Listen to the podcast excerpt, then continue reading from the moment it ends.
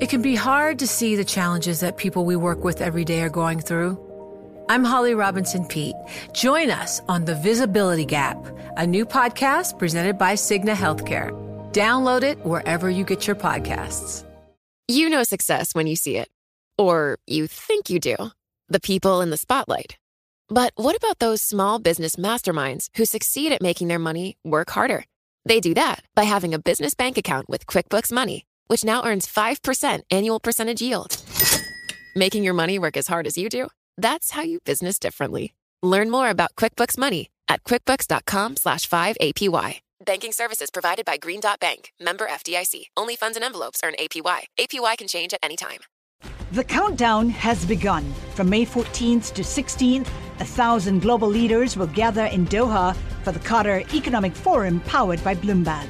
Join heads of state, influential ministers, and leading CEOs to make new connections, gain unique insights, and uncover valuable opportunities in one of the world's most rapidly rising regions.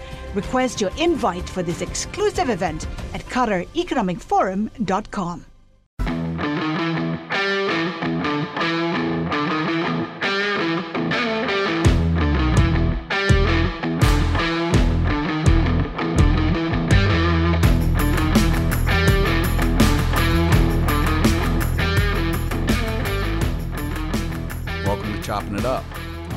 Mike Halen, the Senior Restaurant and Food Service Analyst at Bloomberg Intelligence. Uh, today, we're recording from the ICR conference in Orlando, Florida. I'm joined by Bob Wright, CEO of Potbelly. It's nice to meet you, Bob. Nice to meet you, Mike.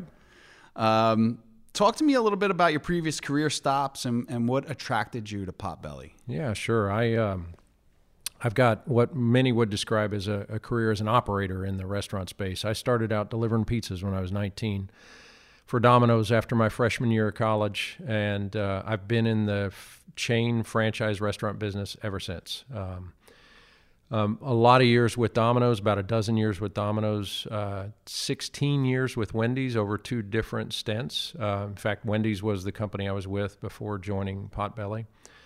And my last role there was COO, um, and I had a lot of great responsibility, wonderful team. But I led operations, I had international responsibility, development, uh, restaurant technology, kitchen engineering, and innovation was part of my team, and uh, also the uh, support for what was a brand new customer experience department that we built there. So it's been a wonderful career. When I left Wendy's, um, I actually wasn't actually looking for what was next. I was actually going to go into the franchising business as a franchisee. Um, after all these years, I thought that what a great way to apply that and build a family business with this last cycle. Uh, I also wanted to augment that with some board support um, and, and leadership. So Potbelly is a brand that I have loved for over 20 years and it's a brand that I thought uh, maybe I could add some value to if I had a chance to be a director on the board.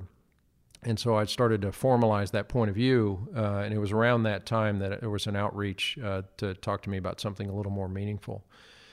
And you know, in the middle of the pandemic, there weren't a lot of great franchise deals that were going through anyway. And uh, so, uh, the more I looked at the brand and what the company had in terms of potential, the more excited I got about the role as CEO. Uh, came on board in July of 2020 in the middle of the pandemic. My CFO, Steve Cirulis, was here when I arrived. He, he joined uh, earlier that year. And since then, we've just built a, a tremendous team. Uh, really, I would say the best management team the, the franchise ever had. No, that's great. Uh, yes, some great career experience too. I mean, Domino's and Wendy's are, are fantastic. I've been covering those companies for a long time. So so that's great. And so the team is settled now. You have everybody in place. We do. Uh, you know, you're always uh, expanding, and in, when you're in growth mode, uh, you know, in fact, uh, later next month, we, we spend time every year talking about our talent, our organization, and uh, invest a, about a day and a half as a senior team looking to the future. So there's always that. But I'm I'm thrilled with the team at the senior level. Uh, we've made uh, significant advancements in talent and um, and skill, and and really filled out our team at the director level and the VP level as well. Uh, the most recent add to our senior team was Lynette McKee. We hired her just a few months ago. She's our senior vice president of franchising, and that was really the last big uh, position that needed to be filled, and and it was the right time uh, as we announced uh, this morning. You know, with the acceleration of our deal activity I wanted somebody of her caliber to be able to lead the franchising efforts. And talk to me a little bit about uh, about that acceleration of the deal activity. Yeah, we uh, you know we we had always seen I had always seen the power of franchising and growing the brand, uh, but frankly, we had to invest the first couple of years in getting our house in order with our company operations, re-accelerating sales growth, and all the work that we did against our five pillar strategy, especially the initiatives that underpinned it. But all the while keeping an eye on what we would do to to start to build more units and do it with franchisees that would want to help grow the brand. Um, the the efforts towards our market planning and our franchise recruitment and franchise selection criteria and the actual franchisee selection work that we do that is where Lynette has tremendous experience and it's where uh, I wanted to have a senior leader that was focused on that other companies you'll find uh, all of the development functions are are reporting up to one development leader that's not the way we have it structured today uh, because sales are so important and that franchisee selection is so important. I mean, gosh, I remember I remember my days with Domino's and and with Wendy's. Uh, you know, you've got founders that were making those decisions about who they welcomed into the brand. And great franchisees will make the brand stronger for 20, 30, 40 years. You know, I know franchises in other brands where they're in their third generation of ownership in the same family, and they're they're very important parts of that. So we see that as really important. As such, before even hiring Lynette, uh, we took all the execution centric elements of our of our development responsibility, things like franchise real estate selection and support for them making those choices, the engineering and, and architectural work uh, that, that's necessary, the construction support training, all that falls to our chief operating officer now. Those are very execution centric responsibilities, and that's what he loves, and that's what he's excellent at. Um, it means that, you know, here we are in the beginning of 2024. Lynette is focused on sales that will deliver 25, 26, and beyond units. Uh, Adam, Adam Noyes, our COO, is responsible for the the opening of the units that were sold that are going to get built this year. Um, so that clarity and, and role clarity, it's um, it's something I learned is really important for us as a team, and uh, we're excited about how that breaks up. Okay, cool. Um, where is the chain strong geographically, and, and who's your core customer? Um, we are one of the great things about Potbelly. It was attractive to me when I came on board. Is we're in 33 states, uh, and we've got decent penetration in a lot of those states. Uh, we are geographically across the country. We're literally a nationwide brand, from Seattle and Portland all the way to New York City, and from you know the northern Midwest, the Canadian border, practically all the way south of San Antonio on your way to South Texas. So the brand travels well. You'll find a lot of um, a lot of chains our size, 420, 450, 500 units, are still super regionals, attempting to prove that they can grow. Our our uh, strongest penetration is where we started uh, in the Illinois market, Washington D.C., Baltimore, Maryland, Virginia. You go into Texas. We've got a very strong presence in Texas. But throughout the Midwest and even throughout the, um, um, the, the, the bordering states of the Midwest, we, we tend to do really well. We do not have a strong penetration in the Southeast or on the West Coast. Um, now, as we've shared with a lot of our development deals here in the last 12 months, uh, we've been signing a lot of development deals in Florida, um, and we think that that's really common to begin your Southeast development in the state of Florida and then grow from there. Uh, we don't have any deals yet in, in Georgia and some of the other Gulf Coast states. Um, the behavior of that consumer suggests that we're not worried about that at all. It's just kind of natural. You asked about our consumer. Uh, we are a fast casual sandwich based restaurant concept. And I often complete that sentence uh, with all due respect to our competitors, but in a sea of sub shops. So we're not a sub shop, we're a, we're a fast casual restaurant option with a sandwich based menu. Uh, some things make our menu very different. Our sandwiches are, you know, handmade and toasted at 500 degrees. Uh, so this is a, this is hot food. Our our soups complement our sandwiches well because people are looking for that more substantial meal, but at a great value. So our core consumer is the fast casual consumer. Um, the, you you find them uh, trading with Panda Express and with Panera and with uh, Chipotle. Um, of course, our consumers use McDonald's and Wendy's and Subway. All consumers use those. Those are ubiquitous, ubiquitous brands. but that the occasion that enters your your decision making process as a customer is one that that appeals to somebody looking for a higher quality experience, willing to pay a fast casual average check price, uh, but also wanting to have an experience that they enjoy. One of the great things about Potbelly is the in-shop experience. Uh, we talk often publicly about how strong our digital business is, and you know it's been in the high 30%, approaching 40% Yeah, it's mix. strong. Yeah, but well over half of our customers cross the threshold to get their food. Some of them take it out to go, uh, but the dining room experience is a big part of it. And we protect that. Uh, we think that's a big difference maker. When you want to meet your friends for lunch, when you want to, you know, stop for even if it's a quick, convenient lunch with a loved one, family, or whatever on your way to shopping trip or something, you don't always just want to run in, grab it, and take it somewhere else. Um, and so that balance works well for us. Okay, cool. Um, the recovery in, in the chain same store sales since uh, you know since 2019 has been really impressive, uh, particularly beginning in the fourth quarter of 22. What fueled that jump? Yeah, our, I'll take you back to our five pillar strategy for the top line growth. Uh, those the first four pillars of the five uh, are rooted in that unifying objective that we started with back in 2020, which is traffic driven profitability. It was my firm belief that the the business health has to be determined on some really fundamental and simple things to understand. Uh, and we had been losing traffic for years, uh, pricing many of our customers out of position. And so the work that we did on the menu, where we resized the sandwiches, we introduced the skinny size, we really put a spotlight on our pick your pair.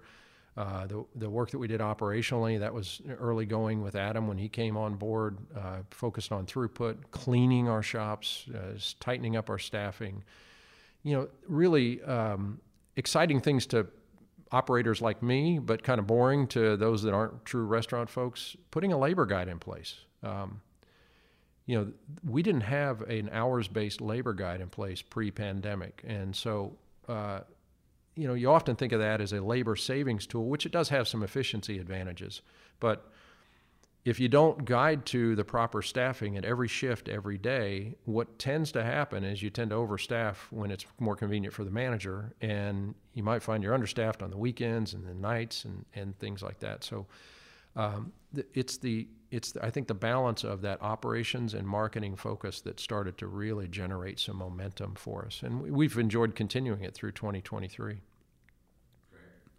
Uh, how are you looking to drive same store sales growth this year? Yeah, it's more the same. Um, you know, I, I uh, we get asked a lot. Are you are you still looking at low hanging fruit? We don't really think about it that way, but it's early innings still. Um, the work that we did on digital, that's the fourth strategy pillar. Uh, and right after we did the new menu, we also rebuilt our tech stack completely. New app, new web, new loyalty engine, new payments uh, systems that were put in place. And we've just continued to invest in that. Perks, our Perks loyalty program uh, has been a major driver of growth for us. We know that our Perks consumers visit us at a meaningfully higher frequency level. Uh, we know that when we get engaged with them, they really love the Perks engagement. There's a lot of um, uh, unpolished brand love for Potbelly, and some of it is latent. So bringing customers back to the brand that they at least are familiar with, or at one point were great users of, uh, reminds them just how much it, it, works for them. And, and if you go back to my answer to one of your earlier questions, when you begin to think about that fast casual experience that you're looking for, pushing our brand up into your uh, top of mind awareness is where we find the most success. Even our place digital media is mostly awareness driving. Um, it's not, you know, call to action type of, of marketing. Um, so what we've done with Perks and our ability to continue to lean into our, our Perks loyalty program is a, is a big driver of that. Catering has continued to grow for us. Um, the way we operate the shops is a big part of our, our optimism around sales driving. Something people, a lot of people don't know about Potbelly is we were always built with two lines. There's a front line that you know if you go through a Potbelly, you're going to go through the line, order, we call it the load station because we're loading the oven. That's that first level of engagement. There was always a back line. All Potbellies were built with a second line that was designed to be for catering. Um, and, you know, if you if you think about when we started into the digital business, we said, well, we've got this back line. Many cases, unfortunately, they'd kind of been mothballed, so we got all that equipment operating and working. Now all of our digital business goes through the back line. So we're not facing capacity constraints because we're overburdening what was our production system. We've we've got a lot more capacity to go using the back line for more digital and it's left the front line open. It also gave us, in addition to that labor guide I told you about, we also re-engineered our positioning guidelines. So not only we know how many people need to be in the shop, we know which line to best put them on, so that those customers are are getting the best experience. Um, we've recently, in 2023, began rolling out our Potbelly Digital Kitchen. So we already have that line, but we've digitized and started to digitize, and you know, on, an, on a rollout basis, the back line. So all of the orders that come in from all the various channels get fed to the back line in the right way. So there's, you know, look, a lot of detail there, but throughput, operations excellence, additional marketing investment, Perks loyalty. That's that's why you you hear confidence in our voice about how we can keep top line traffic growth going. And you know we watch it. We compare our. We subscribe to data sources like everybody does. Um, Black Box is the one that we use, and we can. Yeah, so we compare our our traffic growth compared to the fast casual segment. And for the last you know year and a half, couple years, fast casual's been a lot closer to flat. Um, not unhealthy like QSR, where post pandemic they started to lose traffic. But we're growing traffic. So that means we're not just growing our business, we're, we're gaining share. Um, and that's really healthy. Yeah, it's, it's impressive. Um, I'd imagine, you know, the second make line served Chipotle really well during the pandemic, right? And it's really uh, helped them grow their digital mix. Was that a big driver in, in the strength of your digital sales? Uh, I think it's a big enabler to do it well. Um, yeah, and I think that uh, it, it allowed us to keep focus on the front line too, so that we didn't do ourselves harm while we were building the digital business. Um, I'd give the digital assets a lot of credit too. Uh, the rebuild of the app and the web, smoothing that interface, continuing to invest in it. And um, all of our promotions have a, a, digital skew and a digital um, and, and, a perks loyalty program uh, leaning to them. For example, uh, the underground menu was kind of a potbelly cultural important element for years and years and years. But you would go into a shop and try to order something off the underground menu, and maybe that employee hadn't worked there when they were familiar with it. So we've digitized the underground menu. It's only available in the app. Um, and because it's in the app, we now train for it, so we know how to execute. You can still walk in and order Lucky Seven, but um, it it really is kind of digital centric. Um, and we also we further enhance the customer feedback mechanisms that we have in place. So we're watching very closely how those digital customers feel about their experience. We know that on order ready on time and accuracy is absolutely critical for them, and it doesn't always break the top five for the in-shop customer.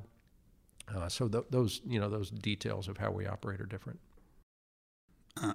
excuse me. Um, how much inflation do you see this year in your commodity basket, and how much price do you intend to take? That's one of the things I'm really proud of on the pricing. Um, part of the rebuild of the menu back in 2020 that was implemented in the summer of 2021 uh, put us in a great place for what you know what we all saw in the inflation from labor and commodities. And we did take a lot of price. We have been very careful, though, to take price to offset inflation and no more. Um, part of that's rooted in what we discovered when I got here, anyway, was we had a, such a significant value problem with our consumer. I was determined never to create that again. Um, so going forward, we're going to maintain that same strategy. We will take price to offset inflation. We think most of our inflation in 2024 will come from the labor line. And while that's not quite back to our forecast, anyways, and it's not quite back to traditional levels, it's getting mighty close. Um, you know, and, and you're talking low to mid single digits in labor inflation. Food inflation, we think for us in particular, has stabilized a great deal and, and probably be flattish, uh, at least for the near term. We've got a market basket that includes every protein, so we, we spread our risk that way. Okay. Um, 2024 restaurant level margin guidance, uh, 16 over uh, you know 13.4 to 13.9 uh, in 2013. So pretty significant uh, expansion there? Is that all from sales leverage, price increases, and the digital kitchen, or are there other levels levers that you're pulling? It, it includes those things for sure, and, and leverage is the, the healthiest way to get margin expansion, of course. But uh, I mentioned that labor guide. Uh, we've done some work there to find efficiency because we know where we where we were investing labor. We continue to see that. We have a an evergreen initiative uh, called Cost. If you if you can imagine in your mind's eye, the S is actually a dollar sign just to keep everybody on their toes. And we set a target for wringing out efficiency in the supply chain and other purchasing that we do, other uh, other costs that we have. We we cracked open all of our leases during the pandemic, and frankly, we continue to work uh, aggressively with our landlords. We've got a leader at a at a senior level who's focused on our leases. As the brand's gotten healthier, we see that leverage with landlords. Um, they like us. They like the the um, the strength of the brand and the ability to to build their portfolio of real estate with that. So it's a little bit of all fronts. I think we've got 150, 200 basis points or so to go to get to our 16% number this year and it will come through those those areas, right? So um, a little more labor leverage, some top line le- just driven overall leverage, and then uh, continued efforts in the occupancy and some non uh, some other fixed costs. Great. What's the current split between company owned and franchise locations, and, and, where do you think you know the sweet spot is for your chain? We're still more than eighty percent company owned. Uh, we did refranchise thirty three units last year, um, and then you know we we grew a few new units through franchising, but our focus is on franchise growth. That's the fifth pillar: is franchise driven growth. Um, we've announced publicly we think we're a 2,000 unit chain in the long term, eight to 10 years, uh, and almost all of the growth to get there will come through franchise development. Um, we'll still we're still willing to refranchise a few more units. We originally said we'd be willing to refranchise up to 100, and probably still up to that number. But uh, the pacing it's not important for us to race towards that goal. We'll refranchise if it catalyzes a development deal that we get very excited about. So if you if you finish that story all the way out in the long term, we're 85% franchise and 15% company gotcha. owned. What are you doing with the cash on the refranchising? Well, you know, it's not candidly, it's not that much cash given the the units that we sold um, and uh, where you know where they may see extra development. But um, any capital, our capital allocation strategy is to to deploy capital for growth. Um, there there's still opportunities for us to lead, maybe with uh, some of the the unit level prototype development. We would build one or two of those to prove that path. If there's an opportunity to do some refresh and remodel work, we would use capital for that. Uh, you know, the digital work that we've done um, requires some capital to continue to be invested in that area. Um, but you know, that's the beauty of, of what happens with the uh, you know the the uh, capital light model that we do with franchising is we simply don't need that much, not in the near term. Yeah, so the 10% unit growth, and, and there's a lot of interesting pieces to the story, and, and uh, it seems like it's really moving in a good direction here. Um, but 10% unit growth in 24 does seem high, considering you haven't really grown for a few years. I'm sure the same store sales growth is definitely motivating uh, franchisees to expand. Uh, who's going to open the most restaurants this year? Is it the company? Is it current franchisees? Is it new franchisees? Oh, it's franchise. I mean, there'll be some current franchisees that build, but it's th- that's why we've been so transparent about the number of deals that we've done and the number. Of, when I say deals, franchise development deals that we've done, and the number of units that are under commitment to be built. Um, and I think you our, our, desire is to have everyone understand that those deals begat units, and the units, uh, you know, bu- build out the the population of shops. It will be somewhat backloaded in 2024 because our deal traffic was somewhat backloaded in 2023, and it takes about 10 or 11 months to get your first one up and running. Um, we have some really excellent developers that will be building multiple units next year. Um, there probably will be, you know, maybe low single digit number of company units that you know that we see could be potential for us to open. Uh, but no, it's it's almost exclusively franchise development. And you're right, 10% is uh, you know it's it's going to be a great year for us. Um, we've been asked a lot throughout 2023. Do we want to adjust that target? Uh, you're changing that guidance, and we haven't. And we haven't for a reason because we can see into that pipeline. I shared with you structurally a couple minutes ago about how Lynette's focused on deal activity and Adam is on the execution side of things. So we can see the real estate activity, we see the engineering work that's being done, and the amount of support that we're providing on all of those, all of those elements of development gives us confidence that we won't stub our toe too often. A very simple example there's a lot of talk out there from some developers about the permitting issues that they're having. We require that you do a site inspection report before the lease is signed so that you uncover things that become permitting issues. And it's a couple thousand bucks to do that every time, but it's a couple thousand dollars that provides, eh, you know, kind of an insurance policy against delays in the future. Okay, great. Uh, are you confident in your ability to select good sites? We are. Yeah. I mean, that one of the great things about having so many company locations, we have all that data.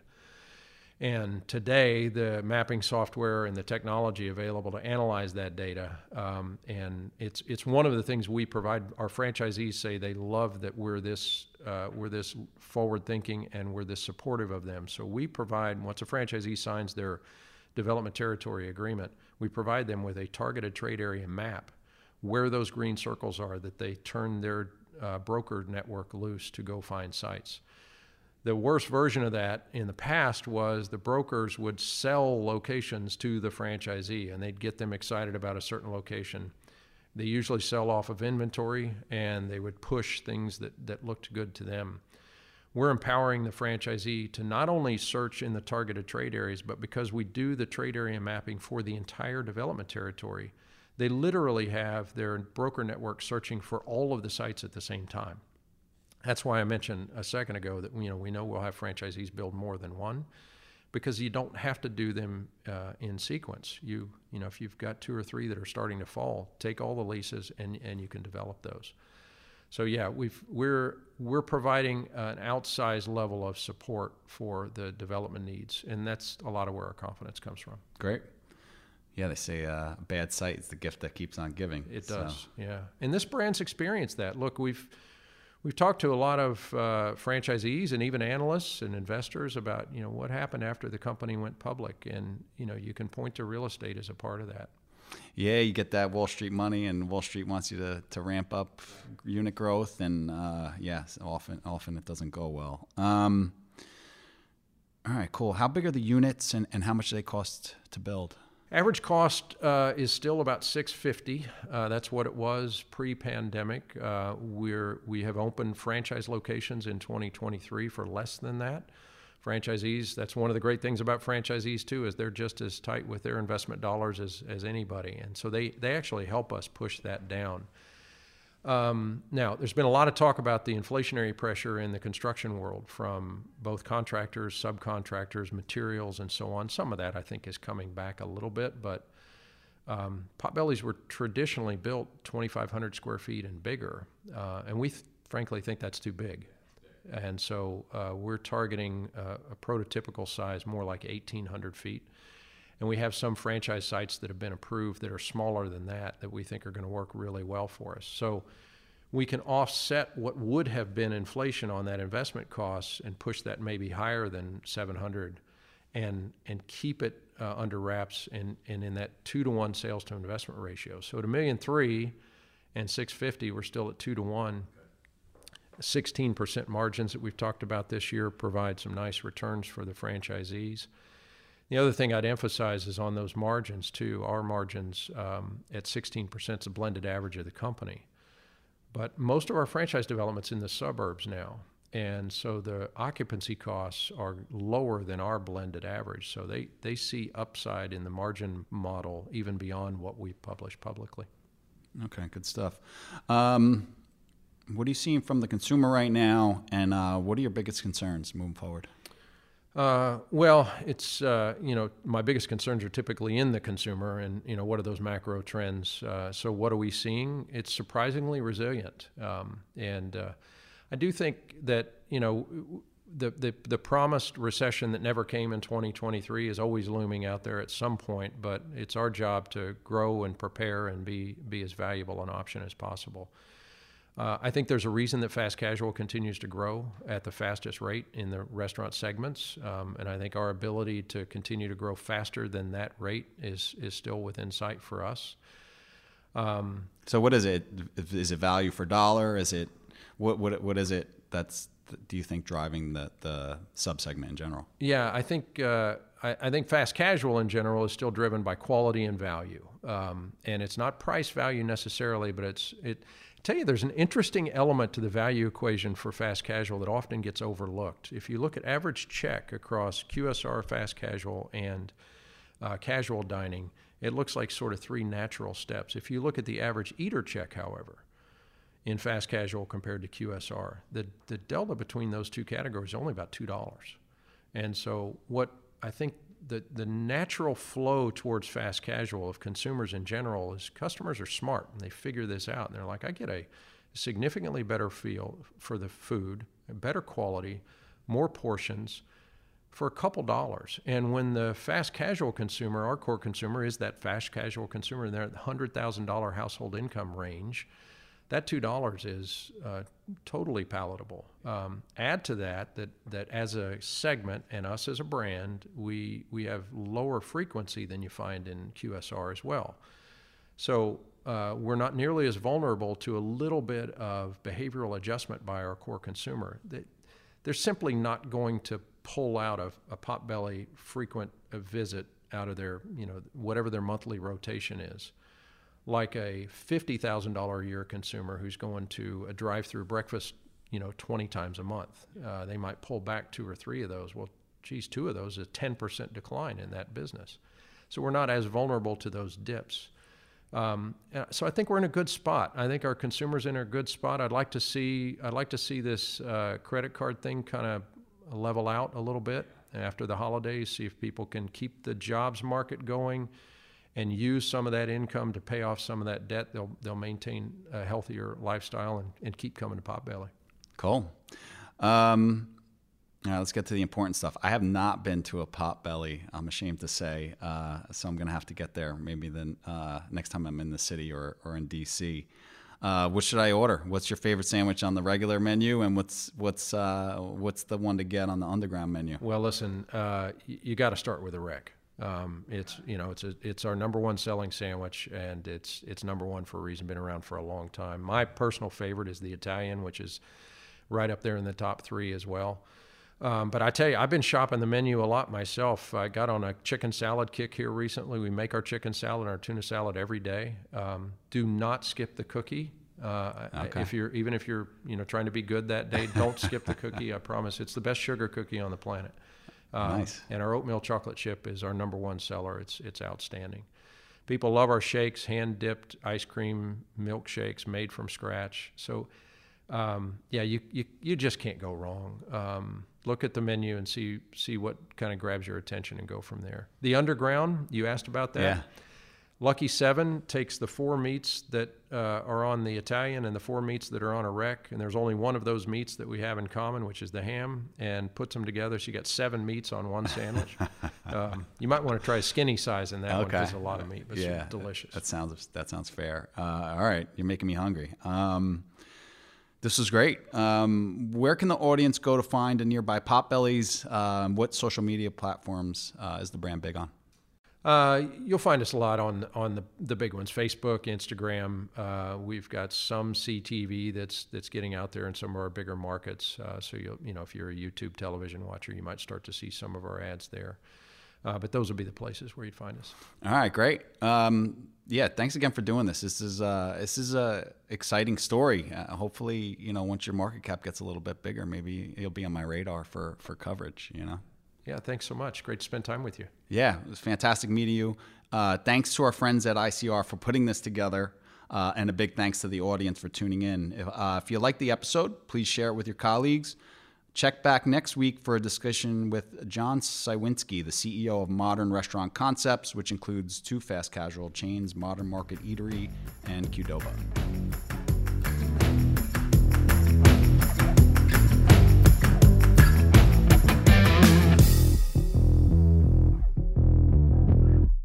You know, it can be hard to see the challenges that people we work with every day are going through.